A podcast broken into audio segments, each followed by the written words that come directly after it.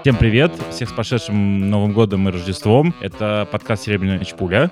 Третья чпулька у нас сегодня. И тема у нас «А зачем бизнесу agile?». И начнем, на самом деле, с интересного. Насколько давно вообще появился такой подход, как agile?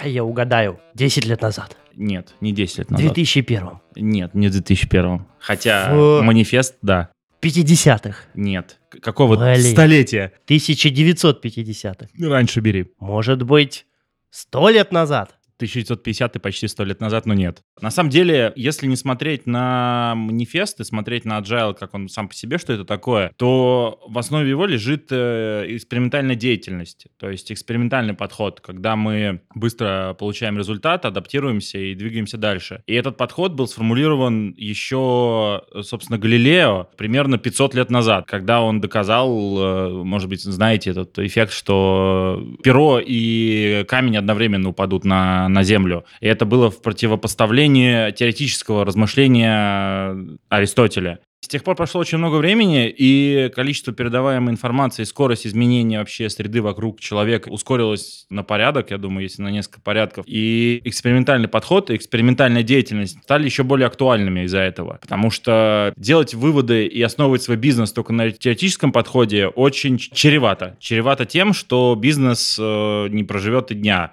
и умрет даже в зачатке. Возвращаясь к тому, как, э, почему в 2001 году появился манифест, все знают, что ребята собрались и решили, успешные ребята собрались и решили понять, придумать как раз серебряную пулю, как не смешно, да? Пытались понять, что их объединяет. Да, что их объединяет, и в итоге сформировали манифест, который мы все знаем и можем прочитать на сайте Agile Manifesto.org. Это, кстати, интересный момент вообще, как давно бизнес существует в виде хотя бы похожем на то, что сейчас происходит. То есть, на самом деле, всем существующим э, формам там, организации около там 100-150 лет. До этого в основном бизнес это были либо индивидуальные, скажем так, предприниматели, то есть какие-то ремесленники, которые вокруг себя иногда выстраивали там картели учеников, либо это были торговые предприятия, то есть мануфакчеринга, то есть массового производства вообще как э, не существовало как вида производства. Ну, там, за редкими исключениями, там есть какие-то исторические сводки, где очень массово там оружие отливали и так далее для войн. И я думаю, у людей вообще даже проблемы такой, наверное, не было, потому что если ты один, ты можешь э, не ставить эксперименты, а ты нарабатываешь имя себе рано или поздно. Ты же все равно этим всю жизнь будешь заниматься. Ну, у тебя бесконечность впереди, по сути, вся твоя жизнь. Вся твоя жизнь. Вся ну, твоя ты, там, жизнь, да. отец твой этим занимался, дед твой этим занимался, прадед твой этим занимался, и тебе этим тоже заниматься. Понемногу экспериментов от деда, от прадеда, их опыты, которые они не обязательно вот как сейчас в формате, что Ты, кстати, наверное, связано с нашим предыдущим выпуском, Мгм. что вот э, все формы развития организации, они сейчас появились только потому, что вот эволюционные факторы поменялись. Это называется там в эволюции стрессор, когда э, организм начинает меняться, ну или система, только когда а, все его ну, текущие процессы перестают эффективно работать. И вот, собственно, то, что мы сейчас наблюдаем, это связано с, ну, там, с глобализацией, с повышенной интенсивностью, с тем, что технологии развиваются быстрее, чем мы можем их воспринять.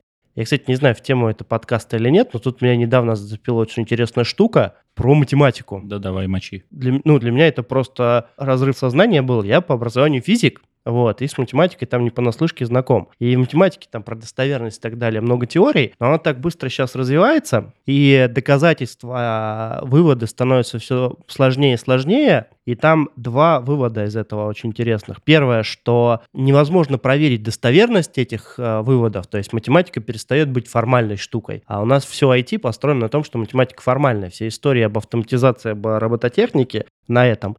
И вторая, через несколько лет, где-то через 20-25 лет, объем доказательств станет такой, что на его осмысление у человека будет уходить больше, чем его жизнь. Ну, придется либо доверять, либо как-то Да, агрегировать. ну то есть, по сути, у тебя пропадет механизм верификации гипотез вообще в математике. И вот эти все мифы о том, что роботы нас захватят, они на самом деле в это будут упираться. Потому что роботы, они, э, ну, пока мы с вами не изобретем какие-нибудь интуитивные алгоритмы, роботы, они основываются на, ну, на моделировании реальности.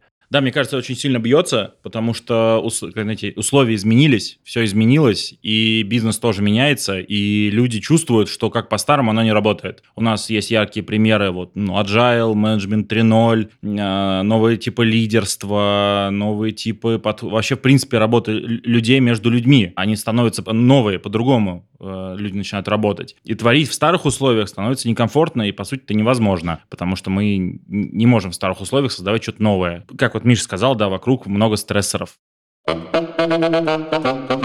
Развитие экспериментальной модели и развивающийся мир и вот эти вот стрессоры вокруг компании привели к тому, что появились подходы и философии, о которых Миша сейчас расскажет. Да, я хотел как раз за, закончить аналогию про то, что очень сильно поменялось все вокруг. И Agile на самом деле это хоть он такой обширный, он все-таки инструмент для того, чтобы компании стать, внимание, снова этот человек на сцене, компании стать антихрупкой.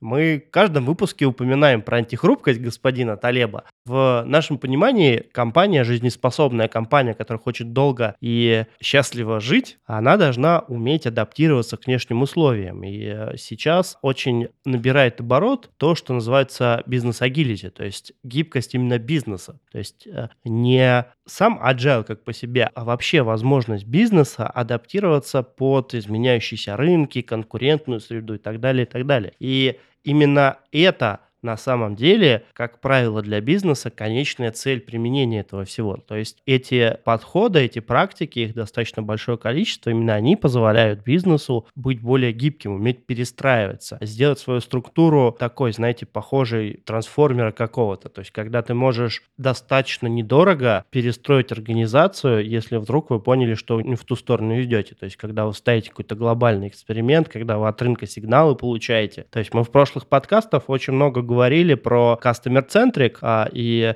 то, что все это вокруг пользователей построено, и про эпические неудачи других компаний, и про то, как они слышали пользователей и так далее. И никто от таких ошибок на самом деле не застрахован. Это нормально, потому что, ну, всякое случается. Но те компании, которые смогут из этого извлечь урок и перестроиться, и что-то сделать более крутое, реабилитироваться, именно те компании, они долгосрочно гораздо более успешны. Их потенциал жизненный, их э, жизненный цикл, он может очень сильно увеличиться, причем неизвестно на самом деле до каких пределов, потому что, ну, в целом компаний, которые насчитывают многовековую историю, не так много. В прошлом подкасте, в первом выпуске, мы упоминали, по-моему, только две компании, которые больше ста лет. Это банк Barclays и компания, которая грузоперевозками занимается. Мультимодальными. Сиаш Робинсон их э, зовут. Зачем это все нужно и как все работает, и из чего бизнес-аджилити вообще состоит? То есть бизнес-аджилити, ну, то есть гибкость бизнеса, это в первую очередь про коллаборацию, то есть про умение внутри компании передавать информацию. И в этом очень силен как раз agile на самом деле. Бизнес agility, он про поставку ценностей. У agile на самом деле тоже в этом плане очень хорошие наработки. И есть там альтернативные подходы, тот же Kanban метод Дэвида Андерсона, или для более предсказуемых производств Lean, который, собственно, родился в Toyota в 50-х еще, который является основой для очень многих современных подходов, для того же скрама, для того же канбан метода, который я только что называл. И самое главное, любой бизнес должен уметь собирать обратную связь, как от своих людей внутри, потому что у тебя структура устойчива должна быть, так и от рынка. То есть мы с вами уже много-много внимания уделили тому, что бывает, когда ты обратную связь от рынка получать не умеешь или получаешь ее слишком поздно, когда у тебя уже нет возможности скорректировать продукт. Ты можешь потерять огромное количество денег, ты можешь потерять значительный процент своей капитализации, произойти может что угодно. Причем с учетом текущей динамики, насколько сейчас быстро распространяется информация в интернете, особенно негативная, это может произойти буквально за считанные часы как нам показала практика, у тебя и котировки акций за считанные часы могут рухнуть там процентов на 30-40. Такое тоже, увы, происходит сплошь и рядом. Так вот, как э, с этим совсем связан agile, что конкретно он нам помогает выстроить, что конкретно он нам помогает сэкономить и адаптировать, давайте поразбираемся. И вы вместе подумаем потом с вами или, может быть, обсудим в комментариях, а вашей компании для чего это, для чего это нужно, чем он вам может помочь какую гибкость вы получите, если начнете в эту историю ввязываться. Всегда можно оценить на самом деле ROI, то есть возврат инвестиций. Потому что любое изменение для компании стоит каких-то денег. любое изменение, оно замедлит компанию, потому что вам нужно перестроиться, вам нужно адаптироваться. То есть есть такой подход, Джей Кривая, который, в общем-то, декларирует, что изменения окупятся, и главное, нужно дождаться, когда это произойдет. И это, как правило, происходит значительно дольше, чем нам кажется. Мы, люди, не все привыкли вообще долго ждать. Любые изменения, вам нужно сначала очень сильно вложиться, и чем больше изменений, тем дольше вам придется ждать, пока система восстановится. А потом еще столько же ждать, пока вы полностью это все окупите. То есть какая-нибудь крупная трансформация большой компании, она может тянуться на годы, и это нормально. Это на самом деле многие говорят, что там agile это путь, изменение это путь. И именно почему путь? Потому что это позволяет нам немножко себя успокоить в том плане, что мы не сразу эффект можем почувствовать. Он немножечко отложенный. Если мы целимся на долгое развитие компании, если компания не краткоживущая, если это не какое-нибудь э, узкое окно возможностей, с которым мы хотим прибыль извлечь, то, возможно, вам стоит в это вкладываться. Есть основные компоненты. Это у вас упадет продуктивность на какое-то время, и чем больше изменений, тем дольше это время. Вам могут потребоваться привлечение типа внешних ресурсов каких-то, вам может потребоваться капитальные затраты, например, банально, на банально, типа перепланировку или новое помещение, которая будет отвечать там условиям коммуникации. И вам может потребоваться пересмотр бизнес-модели, которая будет более ориентирована на взаимодействие с пользователем. Из этих вещей ваши косты состоят, а ваши бенефиты, соответственно, состоят из того, какая у вас целевая бизнес-модель, и, соответственно, когда она у вас выйдет на самоокупаемость, вы начнете зарабатывать баблища. Миша, с тобой полностью согласен про и бизнес-модели, и подходы, и подсчет, э, и, и про рисковость всей этой, всей, всей этой затеи, про трансформацию. Я лишь хотел добавить, что Agile специально делает упор на еще техническую составляющую, то как вы будете это делать. Потому что если не следить за технической составляющей, а перебросить всю энергию, силы и деньги на процесс, как, как вы это будете делать в плане, там, как вы будете теперь организовываться, где вы будете работать, в каких вы будете локациях это делать, то в конечном счете в какой-то момент вам поддерживать ваш продукт станет дороже, чем вы будете получать с него денег. И вы будете либо его вынуждены закрыть, либо урезать штат или еще что-нибудь. Это обесценит все предыдущие этапы изменений прихода к целевой и бизнес-модели, и культурной модели.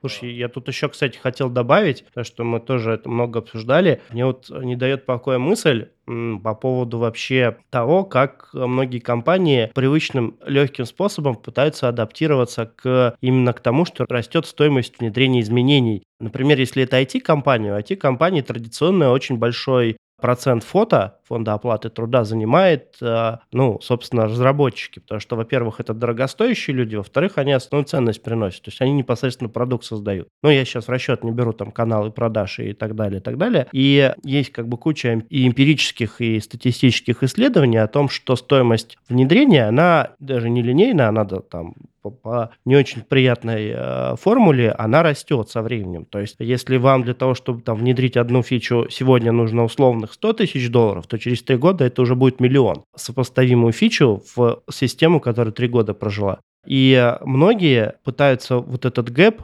починить тем, что нанимают больше людей. А поскольку стоимость растет быстрее, чем у людей сперва нанимать, у вас маржинальность с ваших, по сути, людей начинает падать. То есть бизнес становится гораздо менее выгодным.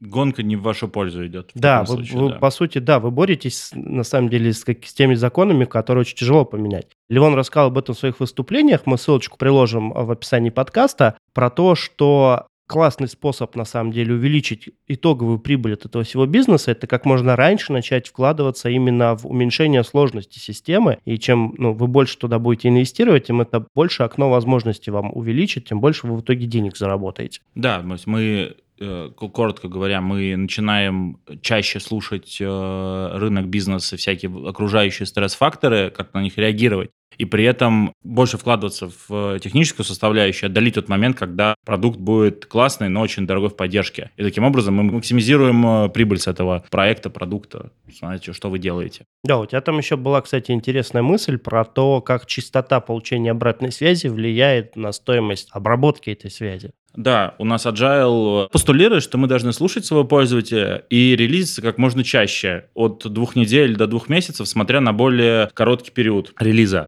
И это приводит к тому, что мы очень часто вносим изменения в продукт и код. Не только в код, на самом деле, это же еще и в бизнес-процессы. Там, например, в технологии продаж может носить и так далее. Да, постоянное обучение, изменения, там все зависит от того, как у вас, насколько большой продукт и запутанный. И чем чаще мы вносим, тем сильнее мы вносим стресс в поддержку продукта, и тем дороже это становится. Да, есть даже понятие такое transaction cost, то есть стоимость изменений, по сути, стоимость добавления чего-то нового в систему. И эта штука со временем тоже растет, и она может нам, опять же, мы за счет этого съедаем со своей маржинальности. То есть, если мы частоту получения обратной связи от рынка слишком сильно увеличим, не оглядываясь на то, сколько нам это стоит, мы вообще в минус можем уйти. Да, и с другой стороны, естественным э, решением очень часто кажется то, чтобы уменьшить количество релизов, количество изменений, тогда каким, таким образом мы как бы сэкономим на изменениях. Но мы тогда перестаем получать обратную связь с рынком, мы перестаем поставлять ценность, и в долгую мы проигрываем кажется, что это безвыходная ситуация, но важен баланс, что вы должны во время изменений в компании основываться на вашу, вашу бизнес-модель, на то, что Джей Кривая, вспоминаем Джейм Кривую, на стресс внутри вашей компании, и на процессную составляющую, как вы делаете, производите продукт, и на техническую составляющую, насколько вам дорого это делать. И в конце концов, следя за всеми этими факторами, можно прийти к ритму когда у вас будет все отточено, и э, вы будете в момент времени делать максимально ценный продукт, слушая рынок. И для вас это не будет драмой. Давайте подытожим. На самом деле мы очень много интересного рассказали и перечислили компоненты, которые можно на самом деле посчитать. То есть сколько это сейчас стоит вашей организации, сколько это будет стоить, когда вы что-то начнете внедрять. И мы будем об этом еще очень много разговаривать в следующих выпусках. Мы будем какие-то части постараться разбирать, искать релевантные примеры. Может быть, мы попробуем придумать э, какие-то вещи, как это можно делать у вас. Хочется сделать так, чтобы в трансформации, во все эти крупные изменения компании более осознанно вступали, чтобы они знали действительно, какую это принесет им пользу, и чтобы ответом от тех, кто им эту пользу пытается продать, не была простая вещь, что типа... Верьте в это, да? Да, верьте в это, мы в вас верим, у вас все будет хорошо, и у вас бизнес будет обязательно процветать. Все-таки бизнес это достаточно прагматичная штука, и нам кажется, что не забывая про человеческие отношения, не забывая про ценности, нам нужно еще обязательно учитывать то, что все-таки бизнес, он существует в реальном мире. И в реальном мире есть такое понятие, как деньги, прибыльность и на самом деле... А, выживаемость. Выживаемость, да. Поэтому на этой мажорной ноте мы эту арочку закончим. И в следующем выпуске мы поговорим про то, где на самом деле Agile применяет, но он там не нужен, ну прям совсем. Это то, что называют натягиванием совы на глобус.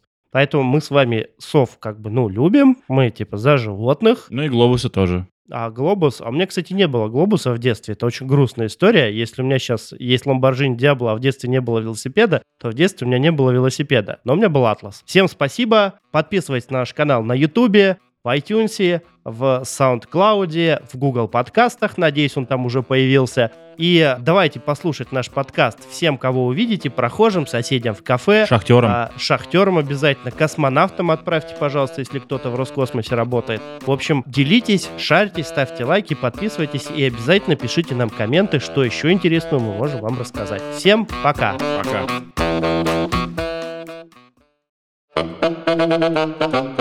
Thank